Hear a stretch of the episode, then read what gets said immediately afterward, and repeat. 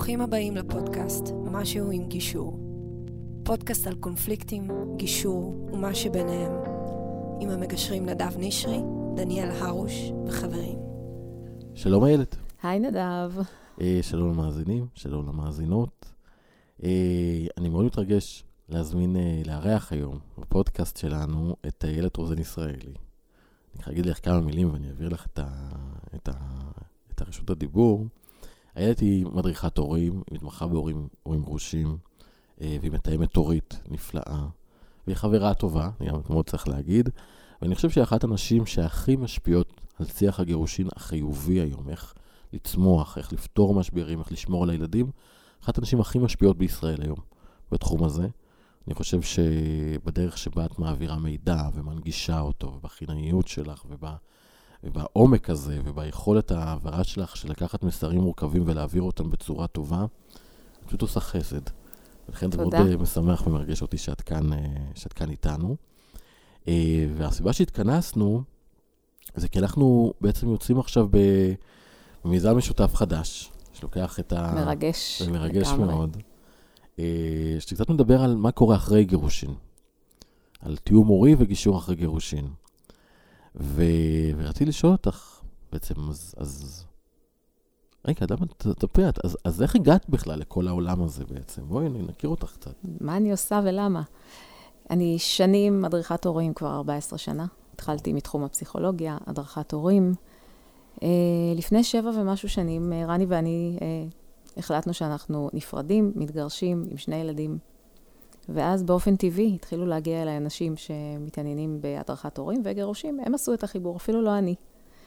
אה, וככה עם הזמן הבנתי שיש פה צורך מאוד גדול, שגם אני חוויתי אותו כשהתגרשנו. התחלנו לחפש מי יעזור לנו ומי יסביר לנו ומה עושים בכלל בדבר המבולבל הזה. והיינו צריכים לאסוף פיסות מידע, כי לא היה באמת אה, גורם אחד שיוכל להדריך אותנו. וכך אה, נבנה המקצוע. ואז הלכתי והעמקתי ולמדתי, כולל את תחום התיאום ההורי שמתמקד בגירושים כמובן, וגישור, אצלך. ו- וכן, והעולם הזה, יש בו צורך. אה, אפשר לעשות את הגירושים בצורה אחרת, כמו שאנחנו חווינו, אה, כמו שאתה מכיר. אה, לצערנו, לא כולם עושים נכון. את זה נכון. בדרך הזאת, והמטרה שלי זה לעשות הכל כדי שאנשים יתגרשו טוב, ואם הם לא יתגרשו טוב והגיעו באמת לקונפליקטים אחרי הגירושים, אז לעזור להם שם. כי מה שלא נפתר לפני, חייב להיפתר באיזשהו נכון. שלב. אחרת הילדים הולכים לאיבוד. נכון. אז אני אגיד כבר, ש... כי אנחנו הולכים לעשות עוד פרק, אה, גם על איך להודיע לילדים, וגם איך להתגרש. מהרגע שאתם מחליטים מה לעשות, אה, שמחליטים להתגרש, להתגרש, מה לעשות נכון. ומה לא. אז, ומה לא לעשות. אז הולך להיות פרק גם על זה, אז, אז uh, תהיו מוכנים. אבל פה בואו נדבר קצת על, על התיאום ההורי.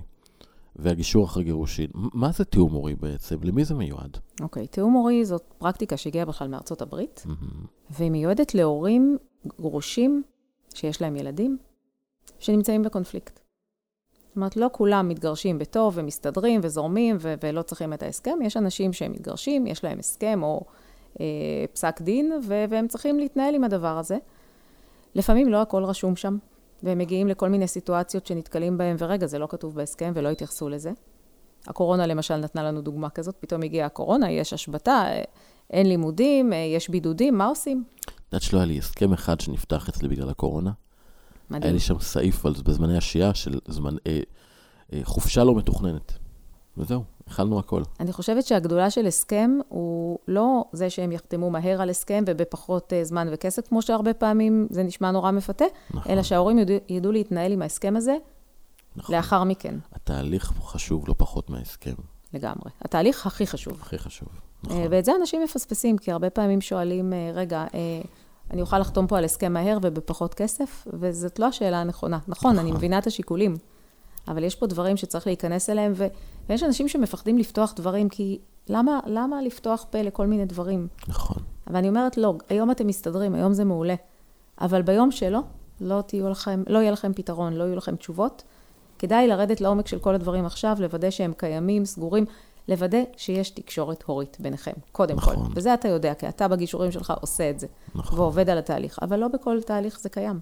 ואם אין, יש עכשיו זוג, מקרים נוראים, יש ויכוח על uh, לתת uh, תרופות לילדים, על איפה ילמדו, על מקום מגורים, על מפגשים עם בני זוג, יש המון המון על מה לריב, והגירושין זה לא ההסכם. זה מה שאחרי זה ההסכם. החיים האמיתיים. בדיוק. ו... ו... אז מה, מה עושים? מה קורה לזוג שהלכו לבתי משפט, תבעו אחד את השני, ולא מצליחים למצוא פתרון? כי לבית המשפט אין פתרון בסופו של דבר. אין להם פתרון בעצם. בית המשפט לא יכול לפסוק תקשורת טובה. הוא יכול לפסוק סעדים של כסף או חלוקה, אבל בסופו של דבר, ההורים, עם כל בשוך הקרבות, נשארים לבד. ועכשיו, אחרי כל הרפש שהטלנו אחד בשני, והקושי הרגשי והטראומות שיצרנו אחד לשני, הם צריכים להסתדר לבד. איך עושים את זה? אז קודם כל אמרת את אחד הדברים הכי חשובים שבעצם אני אומרת לאנשים שנמצאים בתהליכים משפטיים, ואותם אני פוגשת. זה שתגיעו להסכמות, ועכשיו תילחמו על עוד משהו קטן ותשיגו אותו, אולי תשיגו משהו בטווח הקצר, אבל בטווח הארוך, לא השגתם שום דבר, השגתם מלחמה. אז תחשבו על זה עכשיו. אני אומרת, תסתכלו בנקודה שאתם נמצאים היום על המטרה, לאן אתם רוצים להגיע. ואז הדבר הראשון שהם אומרים זה שיתוף פעולה, זה ילדים בריאים, זה שיהיה לילדים שלנו טוב. ואז אני אומרת להם, אוקיי, תסתכלו עכשיו על המטרה, זאת המטרה שם רחוק. האם הצעד הזה, שאת או אתה הולכים לעשות עכשיו, לתבוע על לא משנה מה, יגיע, יקדם אתכם למטרה הזאת, ואז לפעמים יש שתיקה. ואז האסימונים מתחילים ליפול. זאת אומרת, אם לא נסתכל על המטרה הרחוקה ונתכנן את הצעדים בהתאם, אנחנו לא נגיע לשם כנראה. נכון.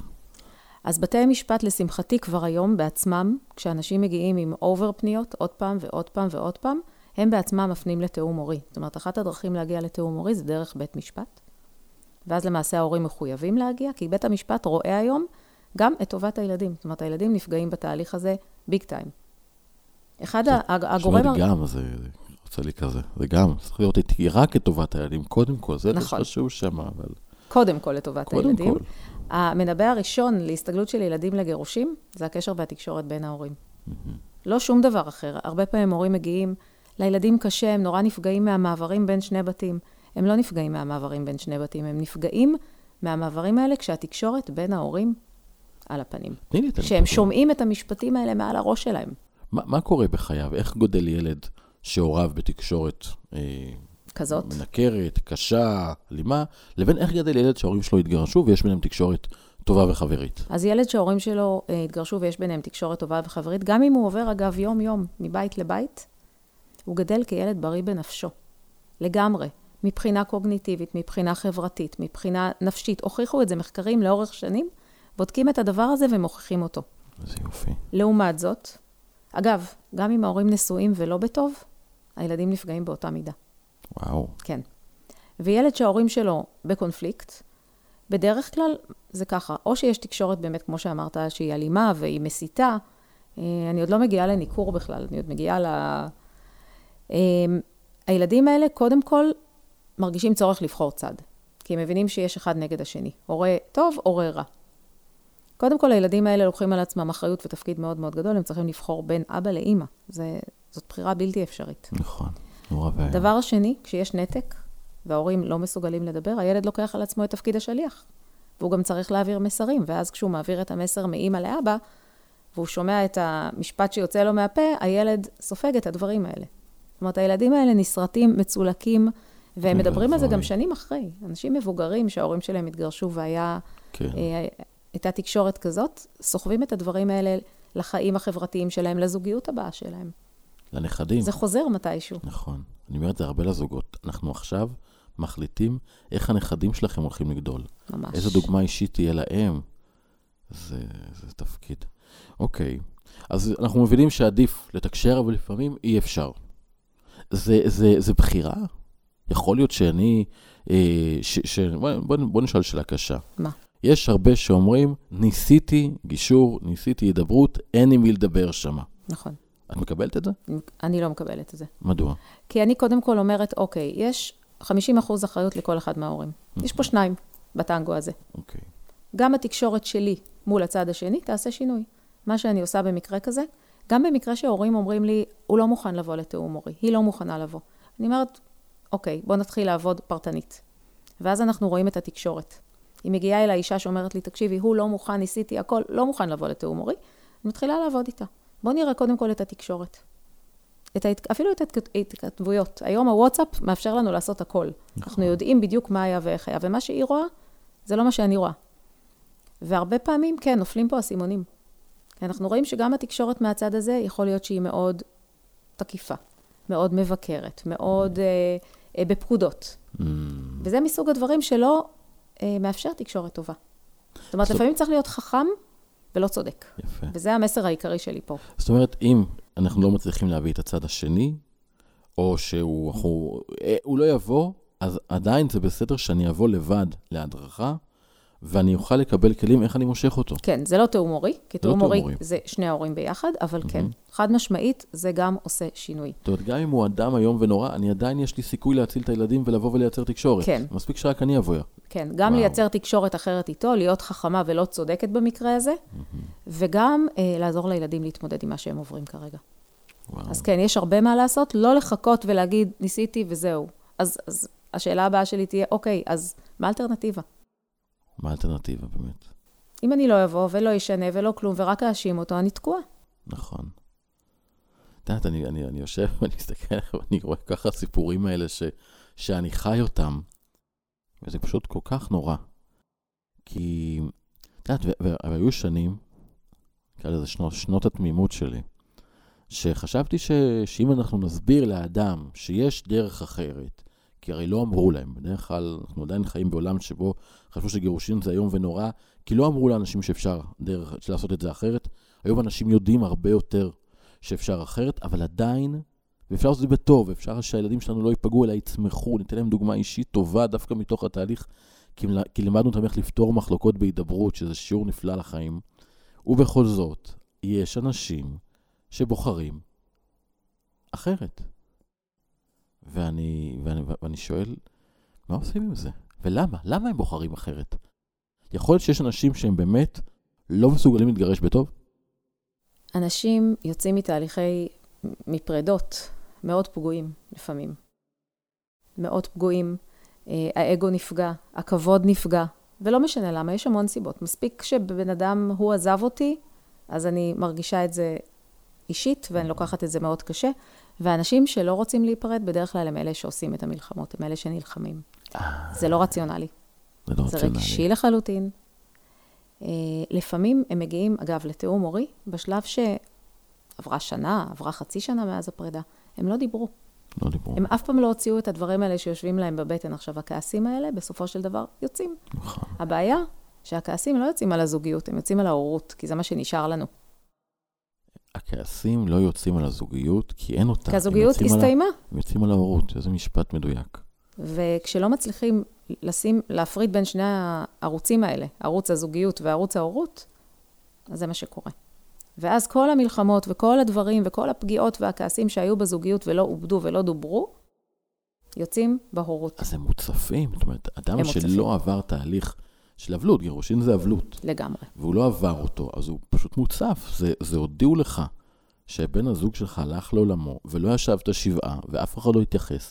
בכלל, אנשים שמתגרשים, בגלל שזה גם מצד דת, מהצד השני, זה נהיה מאוד נפוץ, אז אתה מתגרשת, יאללה, בסדר, לכו תהנו, אומרים הרבה פעמים לאנשים. פחות לגיטימציה ל- לאבל ולאובדן כן, ולתחושות האלה. אנחנו עוברים אבל בתהליך הזה. נכון. את יודעת, בתוך הגישור, אני, אני הרבה מדבר על זה. אתה לדבר. כן, לא בכל תהליכי הגישור אה, מדברים. Mm, לפעמים אנשים מגיעים אליי לתיאום הורי, ופגישה ראשונה, זה בכלל לא תיאום הורי.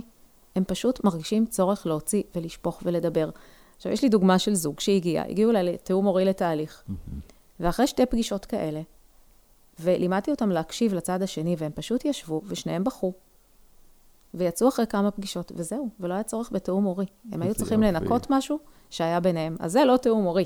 נכון. תיאום הורי אמור לעזור להורים בעצם לשים את הקונפליקט הזוגי בצד, ולא לדבר עליו. נכון. למקד אותם כל הזמן, עכשיו אתם צריכים לקבל החלטות על הילדים, עכשיו יש יום הולדת וצריך להחליט מה עושים, בר מצווה, לא משנה, יש המון. זהו, אז מה זה תיאום הורי? בואי בוא נדבר מה זה תיאום הורי, ואז גם נגיד מה ההבדל בינו לבין גישור, כי גם פה כן. יש איזה בלבול גדול.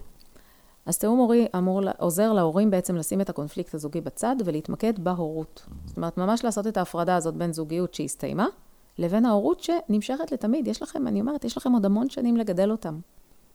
וזה מאוד קשה לעשות, כי כשאני באה לדבר עכשיו על איזה חוג לבחור לילד, אז אני, אז אני שומעת אותה מזכירה לו, שמה, אף פעם לא היית מעורב בהורות, אז מה עכשיו אתה רוצה להיות חלק? זאת אומרת, כל הזמן החיסול חשבונות הזה מה, ממה שהיה פעם. ואז אפשר בכלל לקבל החלטות. אי אפשר. וההורים צריכים להבין שפרידה משנה את התפקידים ההוריים, אין מה לעשות. גם אם הוא לא היה מעורב קודם, או היא לא הייתה מעורבת קודם, היום יש לכם 50-50 אחריות פה. נכון. וצריך להתרגל. זה תמיד מזכיר לי פה את הריב על המשמורת. מה אתם אוהבים משמורת? אין לזה שום משמעות. גם אם יש לך משמורת, ממש. הוא עדיין אפוטרופוס, עדיין תצטרכי את האישור שלו על כל דבר. זה, זה, כך לריב על הטפל, במקום לבנות תקשורת טובה. אז מגיע כזה זוג, ואין ביניהם תקשורת, ועכשיו צריך להחליט איזה חוג לשלוח את הילד. מה, מה את עושה בתהליך הזה? קודם כל, הם מגיעים בשני צדדים. הם גם פיזית, מאוד קשה להם לשבת קרוב. הם ישר מגיעים, ואתה רואה שני אנשים שיושבים בשני קצוות. את מתחילה איתם באותה, באותו, במפגש משותף? התיאום הורי בדרך כלל מתחיל בפגישות נפרדות. נפרדות, אוקיי. כן. שומעים אותו, שומעים אותה, ואז פגישה משותפת. השאיפה שלי, בדיוק כמוך, זה לעשות כמה שיותר פגישות משותפות. אבל בהתחלה, כי אני חושב עליהם, ואני אומר, הזוג עכשיו, ההורים, הרבה זמן לא דיברו, יש המון שדים, המון פחדים, אני לא צריך לשבת איתה, איתה, איתו באותו חדר מיד, אני אז- מתחיל קודם כל בשיחה אחד על אחד, שאני יכול להגיד את הכל. כן. אוקיי. לפעמים יש זוגות שגם מעדיפים בפגישה הבאה לעשות אותה מרחוק, ולא בחדר. ואז לאט לאט הדברים מה זה משתנים. אומר מרחוק? בזום, בזום. למשל. Mm. כן.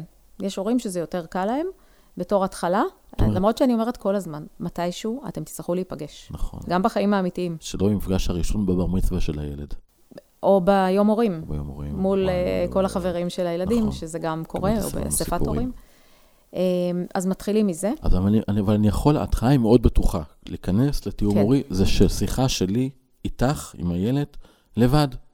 אני כן. יכול להסביר, אני יכול לתאר, אני לא נפגש בהתחלה גם עם ההורה השני, כי הוא סוף דין אדום מבחינתי. ואני גם לא הולכת לספר. להורה השני את מה שנאמר פה בפגישה. אה, הכל סודי?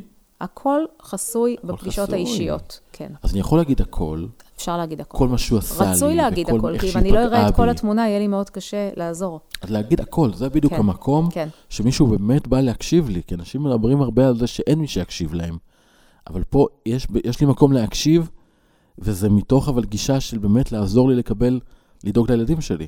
כן. לכם, יופי. לדאוג לילדים שלכם. אני רואה אותם כל הזמן ביחד. גם כשהם בנפרד, אני רואה אותם ביחד. נכון. ולפעמים קשה לקבל את זה, אני יודעת, כן. אבל כן, זה מה שהילדים צריכים בסופו של דבר. את יודעת איך זה מרגש אותי בחדר גישור כשהם באים ומישהו אומר, הם לא מודעים לזה. אבל הילדים שלנו הם נפלאים. והם אומרים את המילה שלנו, כי לרוב הם לא אומרים שלנו, לרוב ההורים אומרים שלי. נכון. כשההורה האחר ליד, אומרים שלי, ואז אני קצת מתקן את זה, אני שואל אם יש ילדים מחוץ לנישואין. אבל כשמתחילים ולהגיד שלנו, איך אני מתרגש מזה? זה מאוד מרגש. בפגישה ממש. הראשונה אני מתחילה איתם, המשותפת, על uh, מה החלומות שלכם ומה המטרות שלכם, מה אתם חולמים עבור הילדים שלכם.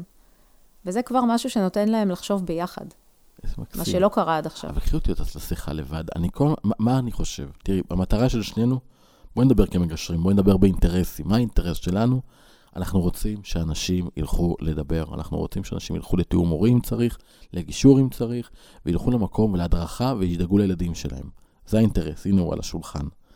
ואני חושב שמי שמקשיב לנו, או, שיש, או מי שמקשיב יש לו, הוא בעצמו נמצא בקונפליקט גבוה, או שיש לו חבר או חברה או בן משפחה בקונפליקט גבוה, איך אנחנו בכלל מביאים אותם לשיחה הראשונית הזו? ואת מה, לפני זה, ב- בתוך השיחה הפרטית, אני ממש רוצה, אם יש עוד דגשים שחשוב בשיחה הפרטית הזאת, כי זה היה בעצם השער הכניסה. שאני פוגש אותך לבד, ו- ואת תרגיעי אותי, ואת uh, תסבירי לי על השעות, ואת, ואת תקשיבי לי, מה עוד אני יכול לקבל? רק מהשיחה הזאת שלי ושלך לבד. אה, אם אתה הצד שבעצם נלחמים בו, מהמם. אתה תקבל נקודת מבט אחרת על למה זה קורה. אה, זה נורא חשוב להבין, כי ברגע שאנחנו מבינים את הצד השני, אז משהו נרגע. זה עוד לא פותר את הכל, אבל משהו נרגע. כבר זה יירגע, אוקיי. כן, יופי. מאוד חשוב לי כן שכל צד ילמד להבין את הצד השני, בסופו של דבר הם גם ידברו. יבינו אותי. כן. וואו, אוקיי. יבינו זה- אותי, יראו אותי, זה משפט שאני שומעת מהמון המון הורים שמגיעים לתיאום הורי. היא לא רואה אותי, הוא לא רואה אותי, וואו. הוא רואה רק את עצמו. וואו, זה מאוד שכיח, אוקיי. אז עשינו פגישה אחת, נפגשת פעם אחת, פעמיים, שלוש, פעם אחת עם? כל אחד, פעם אחת עם כל אחד. ואז פגישה משותפת. ואם אני ארצה עוד פגישה לבד? אז בתהליך, שוב, בעת הצורך, או כשאחד הצדדים מבקש, אני מאפשרת את זה, הצד השני יודע שיש פגישה אחד על אחד, הכל שקוף פה. יופי, לא שקוף התוכן של השיחה, אבל כן שקוף שהוא עושה פגישה לבד. אוקיי. וכל אחד יכול לבקש את זה. יופי. אז, אז זה פתוח. כן. ואז נפגשנו ביחד, בניתי את ה... זה, ואז אנחנו. מדברים על הביחד, אנחנו מתחילים לבנות שפה חדשה. אנחנו משפט. מתחילים להזיז את מה שקרה בזוגיות הצידה ולראות את הורות. והרבה פעמים ההורים האלה אומרים, בהורות היינו סך הכל בסדר. נכון. הם לא ראו את זה עד עכשיו. לפעמים צריך להזכיר להם שהם עשו דברים טובים ביחד. ואפשר להפריד את, ה... את ההורות שהייתה, את הזוגיות מה... מההורות? אפשר להפריד. אפשר להפריד את זה. זה בהתחלה נראה נורא טכני, אני ממש נותנת להם תרגילים, גם, ב- גם כשהם באים רק לבד, בלי תיאום הורי, נותנת להם ממש תרגילים לעשות את זה, איך לעשות את זה. יפה. ואיך, לשאול את עצמי. לשאול את עצמי, קודם כל, האם, יש כל מיני תרגילים, אחד מהם זה למשל, האם זה האינטרס של הילד, או האינטרס שלי? האם זה שאני הולכת להגיד לו עכשיו, לא, אתה לא בא לראות אותו היום, זה באמת טובת הילד? או שזה קשור למה שקורה ביני לבינו, מה שקרה ביני לבינו? איזה יופי. והדברים האלה בסוף מחלחלים. יש זוגות שאני אומרת להם בפגישה, כל פגישה אני מתחילה ב, טוב, תספרו לי משהו טוב שקרה בשבוע האחרון, בתקשורת או בדברים שדיברנו עליהם, ואז הם ממשיכים את כל רשימת התלונות. ובהתחלה, אתה רואה בפגישות הראשונות, האמת, לא היה שום דבר טוב. ואז, הנה, יש אה, לקוח שלפני שבוע כתב לי, אה, לא כתב, הוא התקשר, ואמר לי, רציתי לספר לך על משהו טוב שקרה השבוע. ביוזמתו, באמצע השבוע. וזה מרגש. כי יופי. פתאום הם מצליחים לשים את הפוקוס על מה שטוב, הם מתחילים לחפש אותו. וכשמחפשים את הטוב, מוצאים אותו. איזה יופי. אוקיי. חלק מלכוון את המוח שלנו, שרגיל לראות את השלילי, לראות את הטוב. ואחרי, והשיחות, כמה זמן זה נמשך, כל התהליך הזה? תהליך של תיאום הורי, אה, המקסימום, כמו שאנחנו בעצם ממליצים, זה עד 20 פגישות. אוקיי. אני יכולה להגיד לך שיש הורים שמסיימים הרבה קודם, יש הורים שבאים למשהו נקודתי בכלל, לנושא או שניים. פגישה היא כל שבוע? הפגישה, בהתחלה, בחודש הראשון כל שבוע, ואחר כך פעם בשבועיים. אה, זאת אומרת, זה ממש תהליך ארוך. כי זה תהליך של בניית תקשורת, שנייה. בניית שפה. שנה, שנתיים, שאנחנו יכולים להיות במקסימום, שמישהו מלווה אותנו כל למה הזמן. שנה, שנתיים? 20 מפגש- 20 לא, מפגשים? פחות. פחות. כן. פעם, פעם בכמה זמן אמרתי? פעם שבועיים. בשבועיים. כן. אז כמה זמן תהליך כזה יכול בהתחלה זה להימשך? 1, 2, 3, 4. זה בדרך כלל בין 8 ל-10 חודשים. אה, אוקיי, יפה. תהליך שהוא הגיוני כדי באמת לבנות שפה ולהטמיע אותה. אני יכולה להגיד לך שהרבה הורים אה, מסיימים אפילו לפני, ברגע שאנחנו רואים, כשאני רואה שיש כבר את השפה ויש כבר את היכולת לעשות את הדברים לבד, אז הם באים ב- לפי הצורך. איזה יופי, אני חשבתי שזה יותר ארוך. לא. מקסים. אז ממש שמונה, עשרה חודשים, תהליך ממוקד, יש לי שפה חדשה וספר חוקים חדש. זה המקסימום. המקסימום. יש הרבה זוגות שמסיימים את זה גם קודם, כי הם באמת עובדים, הם באמת לוקחים את, ה, את הדבר הזה כעבודה, ומתרגלים ומיישמים ושואלים שאלות, מאוד אפקטיבי. איזה יופי. ואיך מגיעים לתיאור מורי בעצם? אפשר להגיע לתיאום הורי כי אחד ההורים חושב שהילדים נפגעים, והוא אומר להורה השני, תקשיב, אנחנו לא מצליחים, אנחנו שנינו רוצים בטובתם, בוא נלך, דרך אחת. אה, דרך שנייה זה ששני ההורים חושבים שצריך. והדרך שאני פחות אוהבת, אבל היא קיימת, וטוב שהיא קיימת, זה דרך צו בית משפט. זאת אומרת, ברגע שיש כבר מלחמת עולם, צד אחד מגיש אה, אה, פנייה לבית המשפט, בית המשפט קובע, יש פה פגיעה בילדים, הולכים לתיאום הורי. ויש עורכי דין, לשמחתי, שמפנים. יש עורכי דין שהיום בתהליך, וגם מגשרים כמובן, שרואים שיש פה קונפליקט שקשור לילדים, והם אומרים להם, לכו לתיאום הורי. איזה יופי. זה מאוד מעודד, עכשיו, כל עם המגמה הזו שיש עכשיו לתיאום ההורי. כן, כן, שממש. קורה ומבינים, ו- ואני רק מאחל לנו באמת ש- שאנשים יבינו שפשוט לא רוצה לכבות שריפות, אל תצית אותן מלכתחילה. ומי שלא מתחיל בהליכים המשפטיים ובהתקפות ובהליך פרידה לוחמני, כנראה שגם לא יהיה צריך תיאום מורי, כי ידעו לפתור את הדברים בהידברות, בגישור, לגמרי. בדרכי נועם. אבל מי שמתחיל בתביעות, ואנחנו גם שנינו כבר יצאנו ללוות לא כמה כאלה שראינו אותם, אני אומר בבית בית צבא, את זוכרת, כאלה לגמרי. של... אה, הגישו תוך כדי תהליך, הגישו תביעה סתם לחלוטין, וכבר כמה שנים תקועים. אנחנו מכירים את המקרים האלה, ו- ורק לאחל שפשוט אנשים ילמדו מניסיונם של אחרים. יגידו, אל תתחיל בצעדים שאתה לא יודע לאיפה יובילו אותך. בטח לא כשהילדים שלכם על השולחן. זה מתחיל ממש שם, בנקודה הזאת של הדבר הקטן הזה, ללכת לפתוח תיק ולא להגיד, או מכתבצ'יק הזה. המכתב הזה שמגיע עם. שליח ועושה שמות, ו- וכן, ואתה אף פעם לא יכול לדעת לאן זה יגיע. צריך לעשות הכל כדי למצוא דרכים אחרות, ואני אומרת, גם אם הגישור לא צלח ולא משנה למה, נכון. לכו לעוד גישור. את יודעת... אוקיי. אז גישור אחרי גירושין זה בעצם מיועד למקומות בהם יש הסכם, אה, אבל הוא לא, הוא לא צריכים לאכוף אותו, שיש בו חורים או שדברים שהם לא ברורים, ולא רוצים ללכת ולהתדיין ולריב בבתי משפט, באים לגישור כדי לדבר על הדברים, להגיע להסכמות חדשות. כשיש מישהו בחדר שיודע לשמור על הלהבות נמוכות, או לא קיימות בכלל, לעשות שיח מאוד ענייני, הוא מאוד פרקטי השיח הזה, הוא כבר הוא בא אחרי שכבר היה את כל האמוציות הגדולות של הפרידה.